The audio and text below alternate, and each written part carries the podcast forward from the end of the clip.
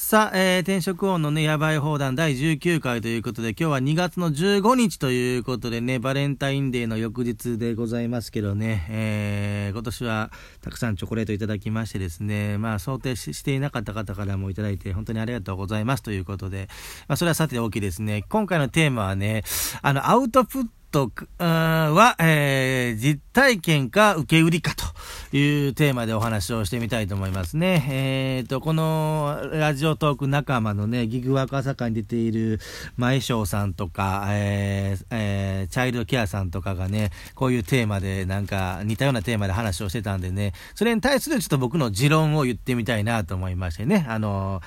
橋本徹さんの異端の勧めにも書いてありましたけど、持論工場を持とうというのがありましたんでね。で、まあそもそもね、あのこれ知ってる人は知ってる話なんですけど、ということで、まあ受け売りだだと思うんですけど、今から言うテーマはね、あの、インテリジェンスとインフォメーションの違いですよね。えこれ知ってる人は知っている、知らない人はちょっと調べてくださいっていうことで、これね、竹村健一さんが言ってた話なんですけれども、あの CIA ってアメリカにあるんですけどね、これはあの、 Central、あの、え Intelligence Agency なんですよ。えー、中央情報局っていうふうに訳されるんですよね、中央情報局。ね、この中のそのインテリジェンスの情報と、インフォメーションも情報と。これ何が違うのかですね。これ竹村健一さんの受け売りでございますけれども、あのー、ある情報に対して、インフォメーションの情報に対して、えー、自分の意見、えー、自分の中で噛み砕いて自分の意見を言うことがインテリジェンスなんだというふうに言っていてですね。えー、この言葉の定義が合ってるかどうかは知らないですけど、僕の中では腑に落ちてですね、これ学生時代に読んだお話なんですけれども、以来ずっとですね、えー、インテリジェンスが大事だ、インテリジェンスが大事だということで、えー、この受け売りか実体験かっていうところで、あの、まあ、僕はあの、ゼロから始める幸福論と本を23歳の時に書いたんですけれども、これね、読んだ人からはね、まあ、賛否両論があったんですけどね、まあ、日の意見はまあ置いといてですね、3の人はね、23歳でね、あの、このような内容を書いたっていうのは本当素晴らしいと。かなりリスペクトしてくれたんですよね。うん。なんでリスペクトしてくれたかっていうとですね、やっぱ書いてる内容がですね、なんか松下幸之助さんとか稲森和夫さんが書いたような内容だっていうふうに言われることが多かったんですね。これなんで言われるかっていうとね、これは僕がですね、それこそこれアウトプットとインプットの話じゃないですけど、あの学生時代にそれこそ1万冊ぐらい本を読みましたと。で、でも読んだ本って忘れますよねと。だからやっぱいいなと思ったことをいっぱいノートに書いていくと。で、そのノートに書いてある内容をもとにですね、あの、エッセイを書いたわけですから、あの、必然的にその僕の書いた文章の中に含まれる中にはですね、かなりの名言が含まれていてですね、で、まあちょっと残念なのが、えー、ある女性がですね、ここが良かったです、ここが良かったですって言って言ってきたところがですね、僕が引用したところばっかりだったっていうね、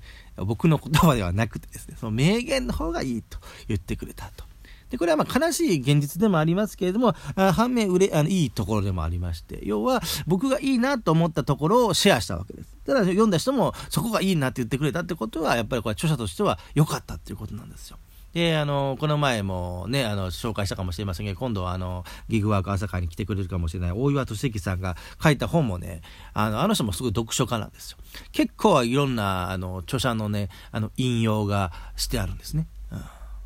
で、まあ、読者からしたらね、もちろんさ、この、あの、誰が言うか何を言うかっていうテーマでもちょっと語ってみたいとは思うんですけど、要は誰が何を言うかって大事だとは思うんですけど、僕はね、あの、もちろん誰が言うかっていうのも大事だと思うんですよ。でも、何を言うかっていうのも大事で、言ってることが正しければ別に誰が言っててもですね、あの、聞き手、えー、こういうラジオトークであれば聞き手、で、本で言えば読者。は、もう読者となってしまえば、一旦もう自分は読み手に回ってるわけですから、ね、あの、本買う、買わないという段階でしたら、プロフィール見たりとか、この著者が説得力があるのかどうかというところで、吟味して、お金を払う。っていうあの読者も多いとは思うんですけど、まあ図書館で借りるなり、誰かからもらうなり、あるいはメルカリで買うなり何でもいいですけど、いざ自分がもう読み手に回りましたと。えー、ラジオトークとかあ YouTube であれば聞き手に回りましたってなった段階はね、別に誰が言ってるかとか別にどうでもよくて、ね、あの、何を言ってるかが良ければ別にいいと思う。勉強にはなると思うんですよね。えー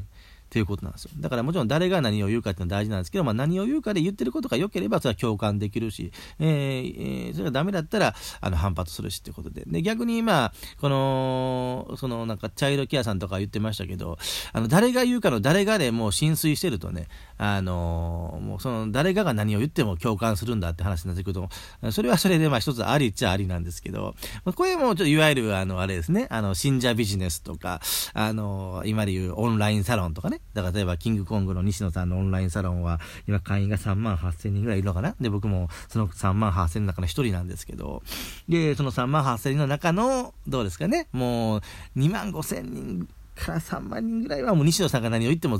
大共感みたいな話になってきてると思うんですよね。これは箕輪サロンとかでもそうなんですけど、ね、宗教団体のあの教祖と信者の関係でもそうなんですけど、もう教祖様が言うことは何があっても正しい。教教祖様が右向けって言ったら右、白を黒って言っても黒ね、ってなってくると、まあそれはだからその、なんですか、あの、信者さんと教師さんの間では、前、前のラジオトークでも言いましたけど、えー、自分よし他人よしの部分で、あの、その中ではいいと思いますけど、第三者から見たときに、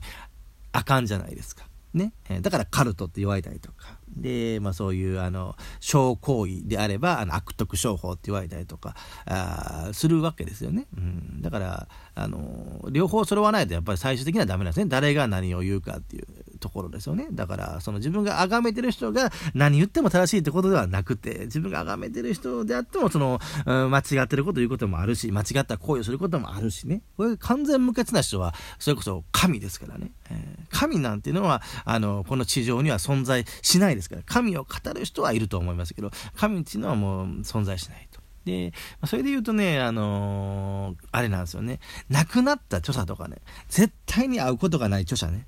海外の著者とかね、えー、亡くなった著者、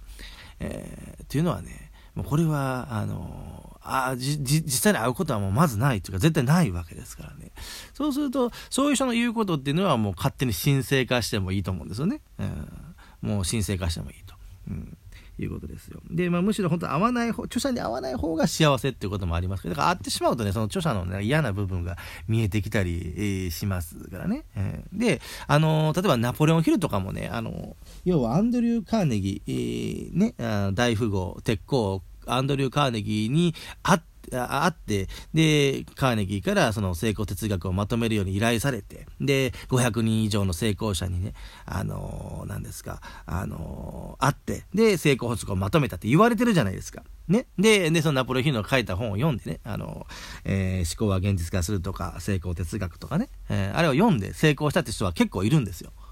ところがですね、もうこの21世紀になってですね、あの、ナポレオンヒルが、例えばあの、エジソンとかフォードとかと会ったっていう記録が残っていないと。ナポレオンヒルは果たして本当にあの500人以上に会って、あの成功哲学をまとめたんだろうかっていうね、論文がちょっとアメリカの方でね、発表されているんですよね。だからナポレオンヒルのその書いた本っていうのは全部実はフィクションなんじゃないかっていう説があってですね、結構これがね、多くの人が賛同してたりするんですよね。ということはじゃあナポレオンヒルは嘘つきだったんじゃないかって話になるんですけれども、ただ、それが仮に嘘つきだったとしてもですよ、あの、ナポレオンヒルの本を読んで結構成功したって人はね、あの、渡辺、渡辺の渡辺美樹さんとかね、グッドイルの折口さんとかね、えー、いっぱいいるんですよ。で、じゃあまあ、グッドイルの折口さんも、渡辺の渡辺美樹さんも今叩かれてるじゃないかってなると、まあ、それはそうなんですけど、まあ、それを言うのはさて大きいですね。あの、その書いてある内容を、あの、信じて成功した人がいるんであれば、その、あの、あの、著作っていうのは、あの、なんですか、著者がどうであれ、あの、僕はいいと思うんですよ。だから、よく、あの、前も言いましたけど、あのー、まあ、最近では牧原紀之さんがね、また、あの、逮捕されまして、えー、ちょっとこれは2年ぐらい前の件なので、まだ、あの、事実関係がどうかっていうところで、まだちょっとあの、有罪などとは限ってないんですけどね。じゃあ、あの、牧原さんが逮捕されたんで、ちょっと突然曲がね、あの、今また使えなくなってるテレビ局とかもいっぱいあるじゃないですか。今年30周年だったらしいんですけどね。うん。で、これ著者もそうなんですよ。だから著者がインチキとバレたと。な成功者のふりをしていたけど、実は成功していなかったということで、じゃあその著書の価値が既存するかというと、まあ多少は既存してると思うんですけど、ただ、あのー、その、さっきも言いましたけど、誰が言うか何を言うかの部分の何を言うかの部分が合ってればね、別に極端な話、著者がどんだけ犯罪を犯そうが、あの、成功してたって言ったことがインチキであろうがですね、僕は別に、あのー、いいと思うんですよね。うん。読者っていうのは、だから著者から何かか学ぶ立場なので、で、それこそ僕のさっきのあの、えー、ゼロから始める幸福論の話じゃないですけれども、じゃ著者が、えー、1万冊の本を読みましたと。その中からエッセンスを抜き出しましたと。で、それを本にまとめました。で、えー、読者はその本の中の著者が引用した部分かもしれないけど、その一行で、えー、自分を変えるきっかけになれば、読者としてはですね、読む手間が省けて、その一行に出会えたわけですから。ね。っていうことなんですよ。で、あと、まあ、どれだけね、あの、いいことを書いてもね、あの読み手の、まあ、前回からも言って、引き続き言ってる話だけど、読み手がピンとこないことっていっぱいあるんですよ。それなぜ読み手がピンとこないかっていうと、やっぱりその、体験が違うから、ああるいは、あの、知識量が違うから、その深い一言が深いと思えないっていうこともあるわけなんでね。えー、ということなんですよ。まあ、あの、これね、ちょっと2分ぐらいちょっと余ってしまいましたけどね、あの、今回のテーマは、タイトルはね、あの、アウトプットは実体験か受け売りかっていうのが本来のタイトルなんですけれども、だから、まあ、アウトプットする場合は、当然最初は受け、受け売りだと思うんですよね。だから、もちろん実体験を語るっていうのも大事なんですけど、あこれまたさっきの誰が何を言うかっていう部分になってきますけれどもね、その誰がの部分がやっぱり弱い誰がの人であればですね、やっぱ実体験ばっかり語ったって別に、あなたの実体験は別にそここまで興味がなくてっていうのもあるじゃないですか。で、すごく勉強家の人であれば、そのさっきも言ったけど、その人の学びをシェアするってことも十分価値が出てきますからね。えー、だから、そのね、あの、栗原さんって最近ちょっと聞かないですけど、栗原さんなんていうのは、あの、セミナー評論家って言って、あの、一世を一瞬風靡しましたからね。要は、別にその人自身自身は成功してないんだけど、いろんなセミナーにとにかく出まくっていると。とにかく出ま、出まくっていて、えー、そのセミナーの、えー、あの、どこがいいかとか、あ実際の声、えー、まあ、これはでも実体験ですわね。まあまあ生の声ですもんね。だからそのインチキな広告プロモーションではなくて、あの生の声ね。で、あの僕の知り合いの多田さんっていう人も、あの、ひたすら、あの、キャッチセールスについていったと。で、その体験をまとめて、ついていったらこうなったって本を書いたら、それが6万部ぐらいのヒット作にもなりましたからね。うんで、まあ、あとラーメン評論家の人もいますよね。ひたひたすらラーメンを食べ歩いたっていうね。まあ、だから評論家として成功するっていう道もあるっていうことですね。ちょっと話まとまりがないですけどね。えー、まあ、実体験か受け売りかということでね。えー、両方大事ですよというお話でまとめておきましょう。またお会いしましょう。さようなら。